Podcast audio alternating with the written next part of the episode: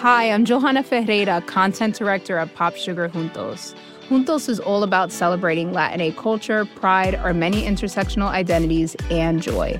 Thanks to support from Prime, there's so much to get into over at Juntos this month. From conversations with the Latinx minds behind our favorite new movies and resurrected TV shows, to thoughtful celebrity commentary and exclusive interviews with some of the biggest Latin music artists today.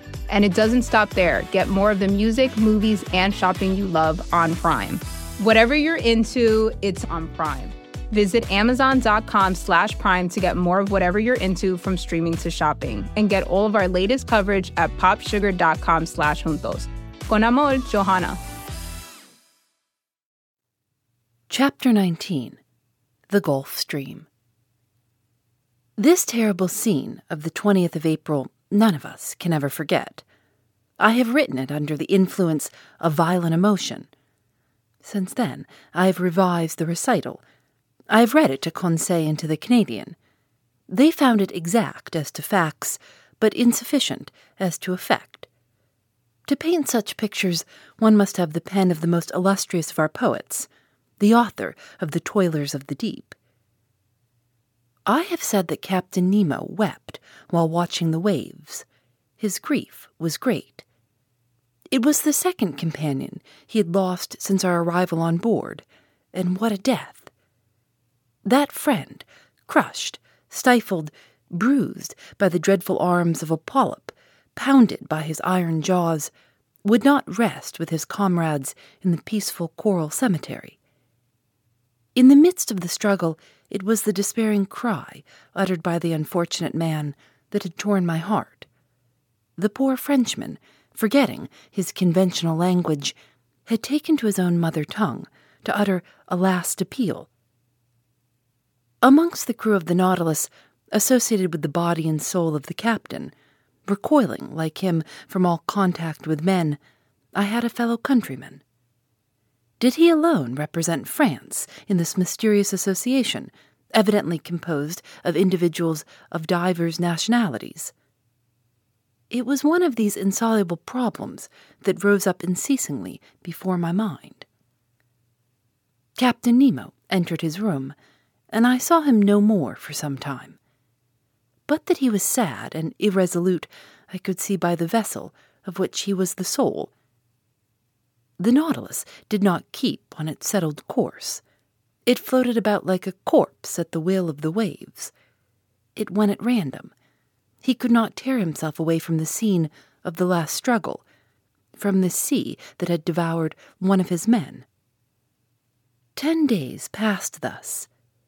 It was not till the first of May that the Nautilus resumed its northerly course, after having sighted the Bahamas at the mouth of the Bahama Canal. We were then following the current from the largest river to the sea, that has its banks, its fish, and its proper temperatures. I mean the Gulf Stream. It is really a river that flows freely to the middle of the Atlantic, and whose waters do not mix with the ocean waters. It is a salt river, saltier than the surrounding sea. Its mean depth is 1,500 fathoms, its mean breadth 10 miles. In certain places, the current flows with the speed of two miles and a half an hour. The body of its waters is more considerable than that of all the rivers in the globe.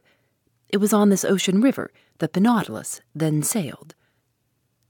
I must add that during the night, the phosphorescent waters of the Gulf Stream rivaled the electric power of our watchlight, especially in the stormy weather that threatened us so frequently. May 8th, we were still crossing Cape Hatteras at the height of the North Carolina. The width of the Gulf Stream there is 75 miles, and its depth 210 yards. The Nautilus still went at random. All supervision seemed abandoned. I thought that, under these circumstances, escape would be possible. Indeed, the inhabited shores offered anywhere an easy refuge. The sea was incessantly plowed by the steamers that ply between New York or Boston and the Gulf of Mexico, and overrun, day and night, by the little schooners coasting about the several parts of the American coast. We could hope to be picked up. It was a favorable opportunity, notwithstanding the thirty miles that separated the Nautilus from the coasts of the Union. One unfortunate circumstance thwarted the Canadians' plans. The weather was very bad. We were nearing those shores where tempests are so frequent, that country of waterspouts and cyclones actually engendered by the current of the Gulf Stream. To tempt the sea in a frail boat was certain destruction. Ned Land owned this himself. He fretted, seized with nostalgia that flight only could cure. Master, he said that day to me, this must come to an end. I must make a clean breast of it. This Nemo is leaving land and going up to the north. But I declare to you that I've had enough of the South Pole, and I will not follow him to the north. What is to be done, Ned, since flight is impracticable just now? We must speak to the captain, said he. You said nothing when we were in your native seas. I will speak now we are in mine. When I think that before long the Nautilus will be by Nova Scotia, and that there near Newfoundland is a large bay, and into that bay the St. Lawrence empties itself, and that the St. Lawrence is my river, the river by Quebec, my native town. When I think of this, I feel furious. It makes my hair stand on end. Sir, I would rather throw myself into the sea. I will not stay here. I am stifled. The Canadian was evidently losing all patience. His vigorous nature could not stand this prolonged imprisonment. His face altered daily. His temper became more surly. I knew what he must suffer, for I was seized with homesickness myself. Nearly seven months had passed without our having had any news from land. Captain Nemo's isolation, his altered spirits, especially since the fight with the polyps, his taciturnity, all made me view things in a different light. Well, sir, said Ned, seeing I did not reply. Well, Ned, do you wish me to ask Captain Nemo his intentions concerning us? Yes, sir. Although he has already made them known. Yes, I wish it settled finally. Speak for me, in my name only, if you like. But I so seldom meet him, he avoids me. That is all the more reason for you to go and see him. I went to my room. From thence I meant to go to Captain Nemo's. It would not do to let this opportunity of meeting him slip.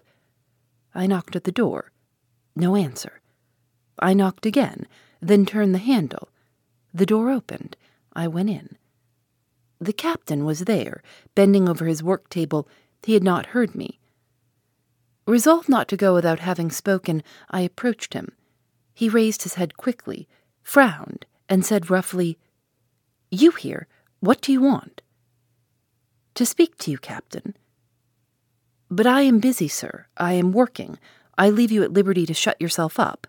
Cannot I be allowed the same? This reception was not encouraging, but I was determined to hear and answer everything. Sir, I said coldly, I have to speak to you on a matter that admits of no delay. What is that, sir? he replied ironically. Have you discovered something that has escaped me, or has the sea delivered up any new secrets? We were at cross purposes. But before I could reply, he showed me an open manuscript on his table, and said in a more serious tone, Here, Monsieur Aronnax, is a manuscript written in several languages it contains the sum of my studies of the sea, and, if it please God, it shall not perish with me. This manuscript, signed with my name, complete with the history of my life, will be shut up in a little floating case. The last survivor of all of us on board the Nautilus will throw this case into the sea, and it will go whither it is borne by the waves. This man's name, his history, written by himself, his mystery would then be revealed some day. Captain, I said, I can but approve of the idea that makes you act thus. The result of your studies must not be lost. But the means you employ seem to me to be primitive. Who knows where the winds will carry this case, and in whose hands it will fall? Could you not use some other means? Could not you or one of yours Never, sir, he said, hastily interrupting me. But I and my companions are ready to keep this manuscript in store, and, if you will, put us at liberty. At liberty, said the captain, rising. Yes, sir. That is the subject on which I wish to question you. For seven months we've been here on board, and I ask you today, in the name of my companions and in my own, if your intention is to keep us here always. Monsieur Aronnax, I will answer you today as I did seven months ago. Whoever enters the Nautilus must never quit it. You impose actual slavery upon us. Give it what name you please. But everywhere the slave has the right to regain his liberty. Who denies you this right? Have I ever tried to chain you with an oath? He looked at me with his arms crossed. Sir, I said, to return a second time to this subject will be neither to your nor to my taste. But as we have entered upon it, let us go through with it. I repeat, it is not only myself whom it concerns. Study is to me a relief, a diversion, a passion that could make me forget everything. Like you, I am willing to live obscure, in the frail hope of bequeathing one day, to future time, the result of my labors.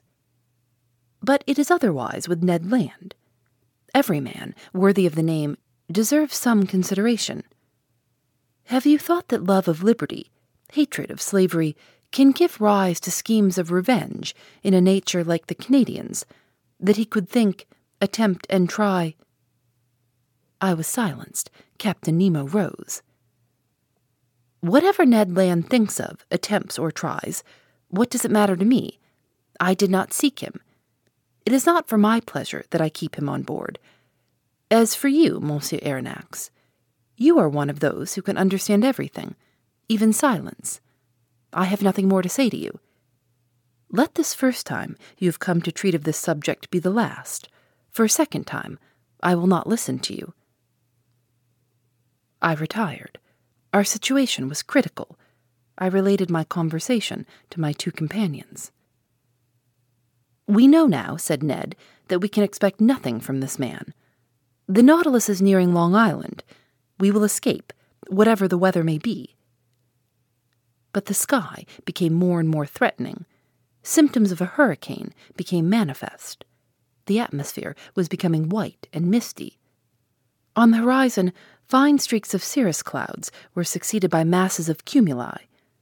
Other low clouds passed swiftly by. The swollen sea rose in huge billows. The birds disappeared with the exception of the petrels, those friends of the storm. The barometer fell sensibly and indicated an extreme extension of the vapors. The mixture of the storm glass was decomposed under the influence of the electricity that pervaded the atmosphere. The tempest burst on the 18th of May, just as the Nautilus was floating off Long Island some miles from the port of New York. I can describe the strife of the elements, for instead of fleeing to the depths of the sea, Captain Nemo, by an unaccountable caprice, would brave it at the surface. The wind blew from the southwest at first. Captain Nemo, during the squalls, had taken his place on the platform. He had made himself fast to prevent being washed overboard by the monstrous waves. I had hoisted myself up and made myself fast also, dividing my admiration between the tempest and this extraordinary man who was coping with it. The raging sea was swept by huge cloud drifts, which were actually saturated with the waves. The Nautilus, sometimes lying on its side, sometimes standing up like a mast, rolled and pitched terribly. About five o'clock, a torrent of rain fell that lulled neither sea nor wind. The hurricane blew nearly forty leagues an hour. It is under these conditions that it overturns houses, breaks iron gates, displaces 24 pounders. However, the Nautilus, in the midst of the tempest, confirmed the words of a clever engineer. There is no well constructed hull that cannot defy the sea. This was not a resisting rock. It was a steel spindle, obedient and movable, without rigging or masts, that braved its fury with impunity. However, I watched these raging waves attentively. They measured 15 feet in height and a 150 to a 175 yards long, and their speed of propagation was 30 feet per second. Their bulk and power increased with the depth of the water. Such waves as these, at the Hebrides, have displaced a mass weighing 8,400 pounds. They are they which, in the tempest of December 23, 1864, after destroying the town of Yedo in Japan, broke the same day on the shores of America. The intensity of the tempest increased with the night. The barometer, as in 1860 at Reunion during a cyclone, fell seven tenths at the close of day. I saw a large vessel pass the horizon, struggling painfully. She was trying to lie to under half steam to keep up above the waves. It was probably one of the steamers of the line from New York to Liverpool. It soon disappeared in the gloom. At ten o'clock in the evening, the sky was on fire. The atmosphere was streaked with vivid lightning. I could not bear the brightness of it, while the captain, looking at it, seemed to envy the spirit of the tempest. A terrible noise filled the air, a complex noise made up of the howls of the crushed waves, the roaring of the wind and the claps of thunder. The wind veered suddenly to all points of the horizon, and the cyclone, rising in the east, returned after passing by the north, west, and south in the inverse course pursued by the circular storm of the southern hemisphere. Ah, that Gulf Stream! It deserves its name of the king of tempests. It is that which causes those formidable cyclones by the difference of temperature between its air and its currents. A shower of fire had succeeded the rain. The drops of water were changed to sharp spikes.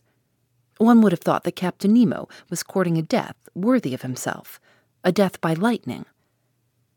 As the Nautilus, pitching dreadfully, raised its steel spur in the air, it seemed to act as a conductor, and I saw long sparks burst from it. Crushed and without strength, I crawled to the panel, opened it, and descended to the saloon. The storm was then at its height. It was impossible to stand upright in the interior of the Nautilus. Captain Nemo came down about twelve. I heard the reservoirs filling by degrees, and the Nautilus sank slowly beneath the waves. Through the open windows in the saloon, I saw large fish, terrified, passing like phantoms in the water. Some were struck before my eyes. The Nautilus was still descending. I thought that at about eight fathoms deep we should find a calm. But no. The upper beds were too violently agitated for that. We had to seek repose at more than twenty five fathoms in the bowels of the deep. But there, what quiet, what silence, what peace. Who could have told that such a hurricane had been let loose on the surface of that ocean? Hey, this is Scott Galloway, author, professor, entrepreneur, and most importantly, host of the Prop G podcast. We got a special series running on right now called The Future of Work, where I answer all your questions on surprise, the future of work. Questions including what are we missing when we work remotely, or how do we handle work life balance when a major opportunity comes knocking? From the provocative to the technical, we're offering insights you won't want to miss. So tune in to the future of work, a Prop G Pod special sponsored by Canva. You can find it on the Prop G Pod wherever you get your podcasts. Phoebe Reads a Mystery is recorded in the studios of North Carolina Public Radio WUNC.